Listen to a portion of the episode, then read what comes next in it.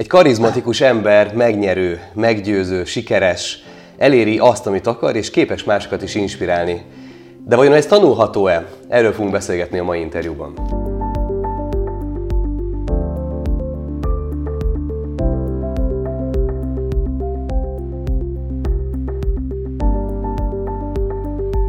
Sziasztok, én Dalos Zoltán vagyok, és ha még nem találkoztunk volna, akkor ezen a csatornán láthattok vlog jellegű videókat üzlet és utazás témában, valamint Random Show néven egy interjúsorozatot sikeres emberekkel, érdekes, inspiráló történetekről.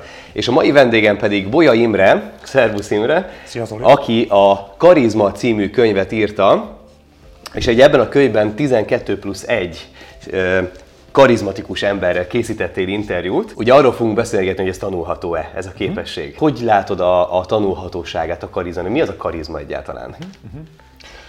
A helyzet az, hogy a karizmának nincs könyv szerinti definíciója. Tehát ha megnézzük az idegen szavak és kifejezések szótárát, akkor ott nincs egy egyértelmű leírás. A karizma szinte mindenkinek más jelent. Ami ennek a jelentéshalmaznak a metszete, azt általában úgy lehetne megfogalmazni, hogy Karizmatikusnak azt az embert tartjuk, akinek van egyfajta kisugárzása, akire hat, akinek a szavai hatnak ránk, akit szívesen követünk, aki körül jó ott lenni, aki magabiztos, aki határozott, aki tudja, mit akar, akinek van víziója. Tehát valami ilyesmi metszetet tudnánk megfogalmazni a karizmára. Aha. És az a, az a kérdés, hogy a karizma vajon tanulható vagy nem, ezt finomítanám, ugyanis a karizma szerintem nem tanulható, viszont fejleszthető. Mert ha mhm. tanulható lenne, akkor az általános iskolában jó lenne egy karizma nevű óra, heti egy alkalom, és úgy jönnénk ki, hogy karizmatikusak vagyunk. Ilyen nem volt, szerintem mai napig nincs. Viszont én abban hiszek, hogy a, a karizma magja az mindenkiben ott van. Van, akiben piciben, van, aki nem nagyon mértékben, uh-huh. de mivel mindenkiben ott van, ezért igenis fejleszthető. És ezzel kapcsolatban tartasz tréningeket elsősorban, ugye? Tehát a könyv mellett a fő, fő tevékenységed az, hogy karizmatikus előadókat képzel. Jól mondom, ugye? Pontosan jól mondod, jól mondod. Ugyanis azt vettem észre az elmúlt évek kutatása alapján, hogy oké, okay, fejlesztjük a karizmánkat, de hogyan? Ugye mondtam, hogy a karizmatikus ember ő magabiztos, uh-huh. tud kapcsolódni magához, másokhoz, ugyanakkor alázatos is, ez sok-sok készség, képesség halmaza egyben, Hogyha ezeket fejlesztjük egyesével, akkor nyilván nőhet a karizmánk. De vajon mi az, amit, hogyha fejlesztünk, akkor ez ez mind-mind-mind automatikusan tud fejlődni. És azt vettem észre, hogy ez bizony a nyilvános beszéd, az előadói készség. Mert amikor valaki kiáll oda, 50, 500 vagy 5000 ember elé, és ott igazán magabiztosan, ütősen előad, akkor ez a sok-sok képesség, magabiztosság, önbecsülés, önbizalom, uh, egyszerűen jön föl. Bingo. Aha.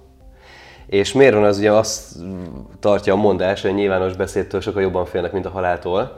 Miért van ez a fajta gát az emberekből szerinted? Mit tapasztaltál a tréningek során? Vagy honnan indul és hova tudnak eljutni? A helyzet az, hogy ennek egyrészt van, vannak gyerekkorai okai, uh-huh. iskolai felelés, negatív élmények, egyedül hagytak a játszótéren, nem kaptál szeretetet, uh-huh. szóval ilyen traumák. A másik pedig az nagyon egyszerű, az biológiai. Uh-huh. Ugye az agyunknak van egy része, amit úgy hívunk, hogy hüllőagy, és a hüllőagy folyamatosan arra törekszik, hogy biztonságban legyünk. Biztonságban legyünk, túléljük azt, ami ránk vár, és a kis komfortzónánkon belül legyünk. De amikor kiállunk oda, akár tíz ember elé, akkor sérülékeny vagy. Az sérülékeny Aha. vagy, és nem érzed magad biztonságban és törekednél a biztonságra, de nem vagy biztonságban, ezért lámpalázas vagy, izgulsz, nem akarod azt a helyzetet, ezért az emberek többségén is fél minden nyilvános szerepléstől. És benne van az is, hogy félünk attól, hogy majd mit fognak gondolni, hogy megítélnek, hogy úristen, azt rosszul mondom, és akkor az milyen ciki lesz, és az ettől való félelembe bele, belelovaljuk magunkat. Pontosan. És arra figyelünk, hogy mit mondunk, ahelyett, hogy csak egyszerűen engednénk. És... Így van. Ugye régen, több ezer évvel ezelőtt, akkor még a, a lándzsáktól, dárdáktól féltünk, hogy valaki ezt belénk vágja. Most meg a kommentektől a Most meg a kom- Pontosan, ugye zárt tojás az a durvább, de a, a nyilvánvaló verzió azok bizony a kommentek, a diszlájkok, a mit fognak szólni jellegű kérdések. És pont most csináltam egy kis videót, hogy mindenkinél ott van az 5-10 negatív visszajelzés pedig, még a legjobbaknál is. Biztos, Mert egyszerűen ez is egy ilyen emberi nagy átlag, hogy negatívak, cinikusak, kicsit irigyek, tehát hogy van egy ilyen kombináció Normál az emberekben, és igen, és benne van. Csak Tetét meg a végét le kell vágni. Csak mindig arra kell figyelni, arra 80% akinek viszont tetszik, és ha arra koncentrálsz, akkor, akkor nyert ügyed van. Honnan jött ez neked? Mert nem mindig ezzel foglalkoztál, és megnézzük az alkalmazottból vállalkozóvá válásodnak a sztoriát és útját, hogy hogy, hogy jutottál el idáig, hogy előadókat képzel. Nekem 8 évvel ezelőtt volt egy nagyon meghatározó élményem, ugyanis akkor elmentem a, szerintem a világ egyik legjobb trénerének, kócsának a négy napos szemináriumára Londonba. Őt úgy hívják, hogy Anthony Robbins, uh-huh. talán te is ismered Zoli. És azt, ott tapasztaltam meg azt, hogy, hogy mekkora ereje van annak, annak a fajta karizmának, amikor egy ember ott áll a színpadon négy napon keresztül, és 8000 képes őt követni, beleértve engem is, de olyannyira, hogy azon gondolkoztam, hogy úristen, most kimegyek mosdóba, akkor le fogok maradni valamiről. Uh-huh. És persze hatott rám a tartalom is jelentősen, de maga az előadásmód az volt, ami igazán megragadt. Visszatértem Magyarországra, akkor még alkalmazott voltam, az egyik mobil szolgáltatónál vezettem a termékfejlesztést, majd öt évvel később klasszikus módon, talán nálad is valahogy így volt, ez a thanks but no thanks, uh-huh. köszönöm, szép volt, jó volt, de én most már a saját utamat szeretném járni. Majdnem ugyanabban az évben, 15 volt? Én 15, 15, 15 januárban 16, mondtam ugye kis, egy, egy év különbséggel. Igen, igen. És akkor a klasszikus uh, szabatika, mhm. pihenés, uh-huh. fedezzük fel a világot, kicsit utazzunk, érezzük jól magunkat, majd éreztem azt, hogy ezt egy darabig tudom így folytatni, de mégis jó lenne most már valami, valami hasznosat tenni, amit igazán csinálok, amit nem tekintek munkának. És ekkor ugrott be az a klasszikus, talán Tim Ferriss-től olvastam először, hogy sose a gyengeségeidre fókuszálja. Nagyon sok ember hogy azzal van elfoglalva, hogy hú, ebben sem vagyok meg, abban is azt javítgatja akár egy életen át. Igen. És néha szükség van rá, de mi lenne, hogyha az erősségeinket igyekeznénk még inkább erőssé tenni. és azt vettem észre, hogy a kilenc év múlti alatt, hogy amikor előadtam, prezentáltam, akár a saját csapatomnak, akár nagy embereknek uh-huh. a cégen belül, akár ügyfeleknek, hogy nagyon odafigyeltek rám, és nagyon jó visszajelzéseket kaptam. Ráadásul mindig is szerettem emberekkel foglalkozni, szervezetfejlesztés, management, leadership, ez mindig érdekelt, és akkor ugrott be, hogy mi lenne, hogyha, hogyha a prezentációban nyilvános beszéddel foglalkoznék. Viszont amikor én csinálok valamit, a könyvben is ezt igyekeztem megvalósítani, akkor igyekszem a, a prémiumot képviselni, és azon gondolkoztam, hogy hogy a legjobb előadókat vajon mi különbözteti meg az átlagostól. És ekkor ugrott be a, a karizma szó, amit a Toninál tapasztaltam hmm. meg először testközelből 8 éve. Sőt, most már 9. És akkor gyakorlatilag erre építettél föl mindent a tréningeket, most már egy könyv is erről szól. Így van, így van. Tehát folyamatosan azt keresem, kutatom, tudatosan és tudat alatt is, uh-huh. hogy mitől lesz valaki karizmatikus. Amikor elmegyek egy konferenciára, szoktam turistáskodni konferenciákon, akkor már egy kicsit beteges módon figyelem az előadót, hogy, hogy mitől jó, mitől, jó, mitől jó. És amikor valaki nem jó, az persze így, uff, oké, oké, oké, bocs. Tehát nekem ez egy, ez egy szenvedélyem, egy rögeszmémé vált. És hmm. amit én meg, megtanulok mástól, azt átszűröm magamon, beépítem a tréningeimbe, és igyekszem megosztani minél több emberrel. Hm, fantasztikus.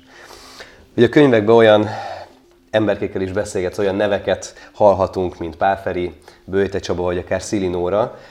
Mi volt a, a 12 plusz, mi, mi, mit jelent a plusz egy? Tényleg, erről beszéltünk már, de mondd el a nézőknek is, hogy miért 12 plusz egy interjú? Azért plusz egy, mert azt vettem észre, hogy van egy platform, ahol szintén nagyon népszerűek az előadók, uh-huh.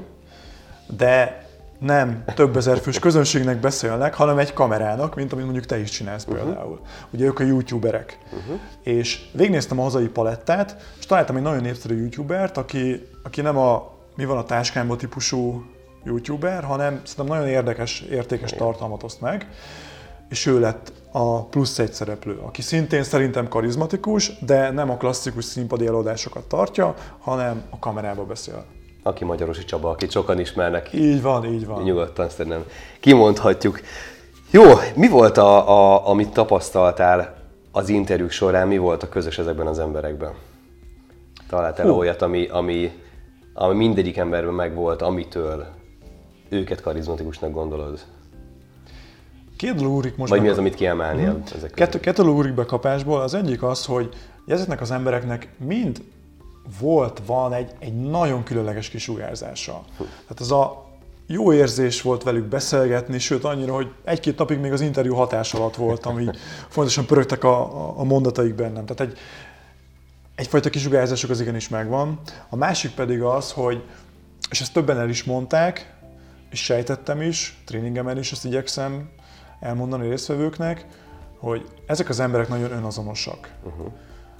Tehát amit ők a színpadon képviselnek, amit kimondanak, Tényleg olyanok. Tényleg olyanok. Uh-huh. Vegyük mondjuk egy Pálferit. Tehát Pálferi, ő él a színpadon, uh-huh. ő teljesen Nem is tudna megjátszani magát tehát, ilyen távol. Így van. Tehát, hogy így... tehát, hogy ugye székeket uh-huh. pakol, egy, egyik pillanatban még egy kisgyermeket játszik el, a pillanatban már meg egy szigorú felnőttet. és amikor vele négy szem közt beszélgettem, egy bő másfél órát volt szerencsém ezt megtenni, akkor azt éreztem, mintha szintén előadást tartana, csak most nem 800 embernek, hanem ott nekem egyedül. Tehát ugyanazt az embert Milyen láttam négy szem közt, mint a színpadon. Nagyon önazonosak a karizmatikus emberek. Hm.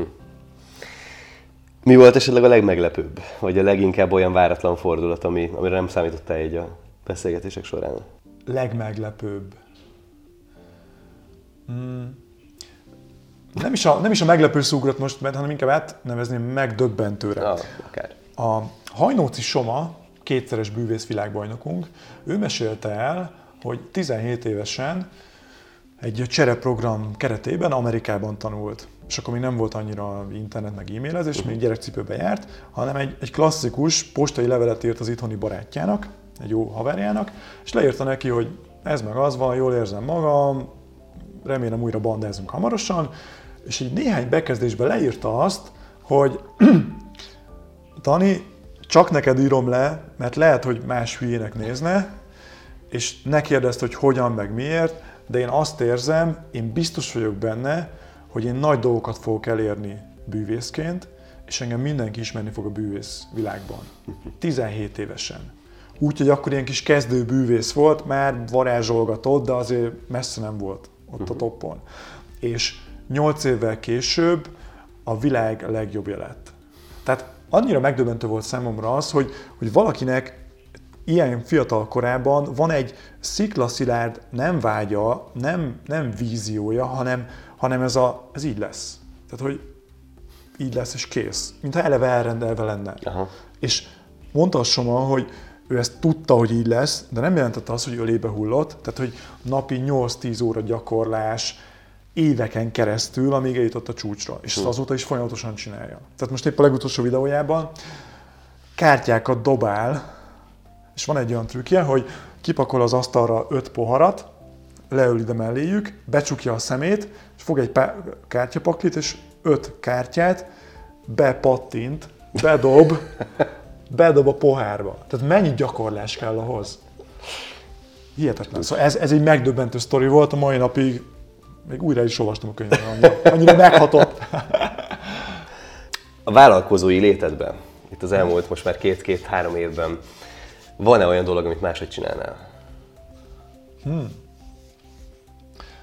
A helyzet az, hogy szerintem a vállalkozói lét az egy óriási személyiség fejlődésre tanítja az embert. És és én a multivilágban nagyon sok mindent elértem, egy, egy viszonylag jó szintet, egy komoly középvezetői pozíció, céges autó, laptop, mobiltelefon, tehát minden, ami ennek így a, a jellemzője. És volt egy ilyen naív elképzelésem, ami mögött valószínűleg az egóm volt, hogy ha én ott hagyom a multivilágot, és ráírom a névegykártyámra, hogy inspirációs előadó és tréner, akkor majd naponta kopogtatnak legalább hárman, hogy Imi Léci, akkor gyere és tarts nekünk előadás meg tréninget. Tehát lehet, hogy eljutottam valahova multiba, de, de vállalkozóként nulláról teljesen kezdtem. más, igen. Nulláról kezdtem, és teljesen más úgy élni, hogy nem jön a hó elején az SMS, hogy megvan a fizud, hanem igenis menni kell csinálni uh-huh. és hinni benne. Pont a Gary Vee-nek hallgattam egy videóját a napokban, és ő is azt mondja, hogy, hogy a vállalkozó az nem egy, nem egy az nem egy állás, az nem egy gondolkodás, hanem az egy életforma. Mm. Tehát akkor is csinálod, hogyha egy filért nem kapsz érte. Akkor is csinálod, hogy adott hónapban mínuszba vagy, mert annyira hiszel abba, hogy amit csinálsz, az jó, hogy azzal te értéket tudsz adni másoknak. Mm. Mit csinálnak másképp? Talán, talán és azt mondták nekem többen, de úgy, hogy á, persze, persze nálatok, majd nálam másképp lesz. Lehet, hogy gyorsabban magamével tenném ezt a gondolkodásmódot, és akkor uh-huh. lehet, hogy, lehet, hogy nem lettek volna, nem lett volna annyira nehéz pillanatom. Mármi melyik gondolkodásmódot? Ezt a felelősségvel le? Vagy ez a fajta... Hogy, hogy nulláról kezdik. Ja, ja, ja, ja, ja, értem, értem, értem. Igen. Hm. De egy, egy biztos, hogy a, viszont a fókuszáltság a múltkori beszélgetésünk során feljött, hogy azért neked nagyon-nagyon-nagyon egy irányba mutat minden. Tehát, hogy a könyv is erről szól, a tréningeid is erről szólnak, ugye ennek a mester kurzusa, ugye a második szintje is, és ugye ebbe képzeld magad tovább, és ebben vannak még további tervei, tehát hogy ami viszont szerintem fantasztikusan jó, hogy nem, nem csapongsz, mint például én sajnos én, én, én, én tapasztalom magamon néha, hogy túl sok minden érdekel, és ezt leszűkítettem mondjuk kettő-háromra, de még mindig sok néha, hogy, hogy ezt a fókuszt hogyan tudtad megtartani, vagy van-e olyan, amire nemet kellett mondanod mondjuk ebbe a két-három évben? Jól hangzik, kéne vele foglalkozni, de nem, mert ez a fókuszom. Volt ilyen? Szerintem nem igazi vállalkozó az, akit ne érdekelne sok minden. Uh-huh. Engem is nagyon sok minden érdekel, sőt érdekel a mai napig. Főleg, hogy nekem van egy informatikus mérnöki diplomám, engem érdekelnek a gépek, a kütyük, ez a, ez a világ is nagyon. És amikor kiszabadultam a, a múlt is kalitkából, uh-huh. vagy kiszabadítottam magam, ez így pontosabb, akkor én azonnal könyvet akartam írni, körbeutazni a világot, éttermet nyitni, startupot alapítani, uh-huh. Besegíteni multikba, még esetleg tanácsadóként, és egy mastermind dokat is akartam alapítani. Tehát, hogy és mindent akkor egyszer, a, minden, mindent igen. egyszer, ez a, ide nekem az orosz lent, azonnal. És rájöttem arra, hogy ha az ember mindent akar egyszerre, és még ha csinálja is, uh-huh. akkor, akkor abból nem lesz semmi. És a nagy felismerésem az volt, amikor azt mondtam, hogy jó, oké, mi, de mi az az egy dolog, amire, uh-huh. Amire igazán fókuszálni fogsz, és ha majd ott, abban már eljutottam egy szintre, akkor előveszem a fiókból a többi tervet és ez a, ez a nyilvános beszéd, az a karizma lett. Hm. És nagyon érdekes, hogy, hogy minél többet foglalkozol valamivel, annál inkább rájössz, hogy mennyi minden nem tudsz még, és mennyi lehetőség van még abban a témában. Úgyhogy bár nagyon büszke vagyok erre a könyvre, de egy pillanatig se érzem azt, hogy, hogy most már kinyithatnám a fiókat és elővetném a többi dolgot. Hm. De ez tényleg, ez, ez, ez nehézség, sőt, én azt tapasztaltam így a, a mentorálás meg a workshopok során, hogy még vissza is tartja az embereket a túl sok lehetőség például. Mert akkor van egy ilyen analízis, paralízis, hogy, hogy ú, még ezt, ezt is megvizsgálom, és akkor közben nem, nem lépek sem erre, mert még vizsgálgatom a lehetőségeket. Tehát ez egy tök nagy csapda amúgy a mai, mai világban, és az interneten még rátesz egy lapáttal, hogy elérhető minden és mindenki. Pontosan. Tehát, stratégiák közül mit emelném még ki? Mert 12 plusz egy tanulható stratégia, van olyan kettő-három, amit így kiemelni, amire, mm ilyen gyors, gyors tipként, amit mondjuk tudna fejleszteni az ember, aki, aki nézi otthon a videót? Egy központi témája a minden előadónak, vagy mindenkinek, aki valaha kiállt már emberek elé, vagy kifog, az az, hogy mit kezdjek a lámpalázommal. Uh-huh. Ezt a tréningemben is nagyon sokan megkérdezik, és én is megkérdeztem minden egyes karizmatikus előadót. Mindenkinek más stratégiája van szinte. Néhány érdekes, ami, ami megmaradt a könyvből. Volt, aki azt mondta, hogy addig tart a lámpaláza, amíg nem kapcsolódik a közönséghez. Tehát miért visszajelzések? Visszajelzés, megérkeztem, jók vagytok ti, szeretlek titeket, együtt vagyunk, hm. kapcsolódás, lámpaláz le. És ha ezt ezer főnek csinálod? Az a helyzet, nem tudsz, hogy, akkor is tudsz kapcsolódni? Az a helyzet, hogy, hogy ugye a kapcsolódás mindig a, ez az elménkben kezdődik, uh-huh. és ott is azt mondom, hogy oké, okay, mi itt együtt vagyunk, közösen létrehozunk egy, egy aurát, és persze nem látom az ezredik embert a hátsó sorba, de az első néhány sorban is látom őket, uh-huh. és megvan a szemkontaktus, rámosolygok, visszamosolygok. Keresed a visszajelzéseket. Mondok Aha. egy poén, nevet rajta, akkor az ugyanúgy ki tud alakulni. Uh-huh. Közönségtől függetlenül. Sőt, egyébként a Adolfnak van egy ilyen mondat a könyvbe, elég szerény, ki azt mondja, hogy ha, ha úgy érzed, hogy van különbség a között, hogy, hogy négy szem közt beszélsz valakivel, vagy ezer embernek adsz elő, akkor baj van, mert hogy nincs különbség. Uh-huh mert nagyon sok szempontból ugyanazok a szabályok érvényesek. Ugye itt is fontos a szemkontaktus, fontos a jelenlét, fontos, hogy legyen struktúrám, legyen mondani valóm, ne kalandozzak el, és akarjak értéket adni. Egy embernek is, meg 500 embernek is. Nagyon érdekes. Ez például egy, és akkor mondok még egyet, amiben... igen, igen, mindenképpen akartam kérni. Ez a, szintén nagyon sok embertől megkérdeztem, hogy hogyan készülnek fel nagyon sok módszert hallottam. Egy biztos, hogy mindenki készül. Tehát mindenki. Az, a, az az előadó is, akiről azt, azt érezzük, hogy milyen spontán, olyan, olyan mintha csak így folyik ki belőle. De ott is van egy vázlat a fejébe, vagy leírva, vagy Kőkeményen. Tehát egy Kovács András Péter, stand ő is benne szerepel a könyve, és ő 3000 előadáson van túl. És kőkeményen készül a mai napig.